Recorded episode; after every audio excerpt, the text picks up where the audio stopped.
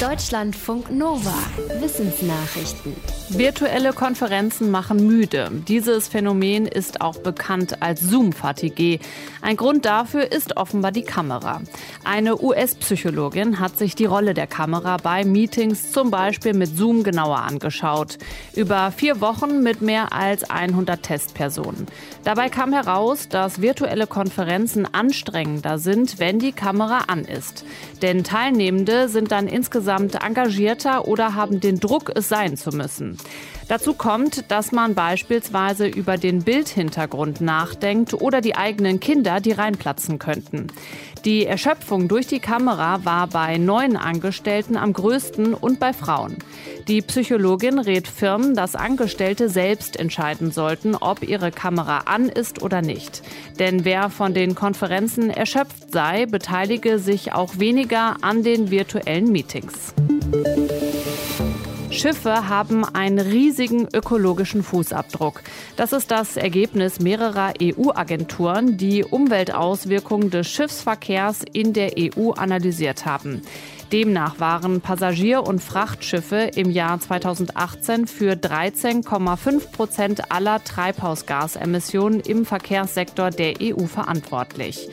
Obwohl die Branche laut dem Bericht in den letzten Jahren schon viel für mehr Umweltschutz getan hat, gibt es weiter Probleme. Neben den CO2-Emissionen zum Beispiel auch bei der Luftverschmutzung. Und immer mehr Schiffe sorgen auch für immer mehr Unterwasserlärm, der Lebewesen stört. Außerdem schleppen Schiffe nicht heimische Arten in EU-Gewässer ein, die den Ökosystemen schaden können. Per Schiff werden drei Viertel aller europäischen Importe und Exporte transportiert. Wer schon mal versucht hat, Schokolade für den perfekten Kuchenüberzug zu schmelzen, der weiß, das ist gar nicht so leicht. Ein kleiner Fehler, schon wird die geschmolzene Schokolade nicht fest oder matt und krümelig. Das liegt an den Eigenschaften der Kakaobutterfette, die verschiedene Kristallgitterformen annehmen können. Nur eine einzige macht die Schokolade zart schmelzend, glänzend und knackig.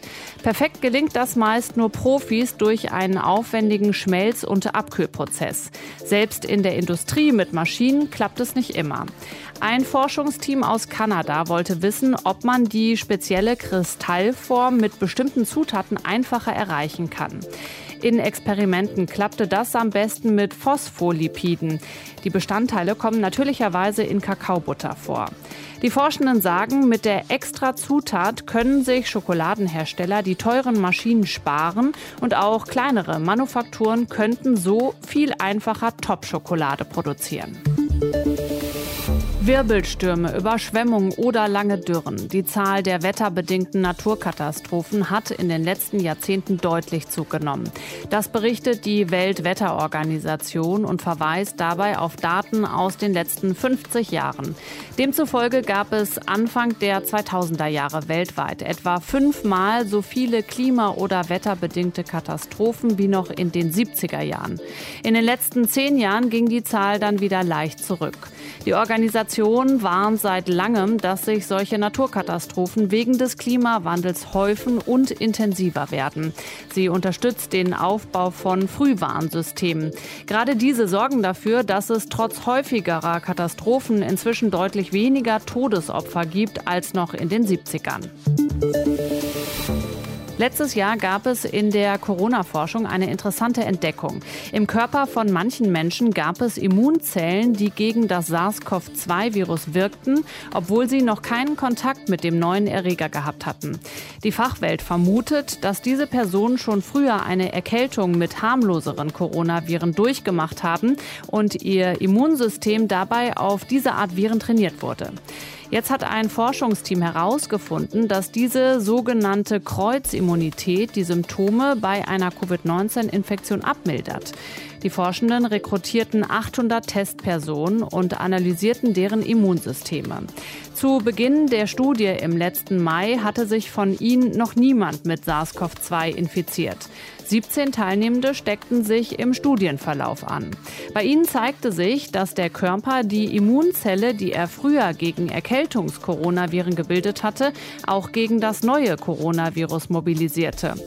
Die Studienleiterin sagt, dass das Immunsystem durch Erkältung mit harmloseren Coronaviren eine Art schützendes Coronavirus-Gedächtnis aufbaut. Alkohol ist schon ziemlich lange Bestandteil des Speiseplans von Menschen. In Südchina hat ein Archäologieteam jetzt Hinweise darauf gefunden, dass dort schon vor 9000 Jahren etwas Ähnliches wie Bier getrunken wurde. Wahrscheinlich im Rahmen eines Bestattungsrituals. Konkret haben die Forschenden mehrere Trinkgefäße aus Ton entdeckt.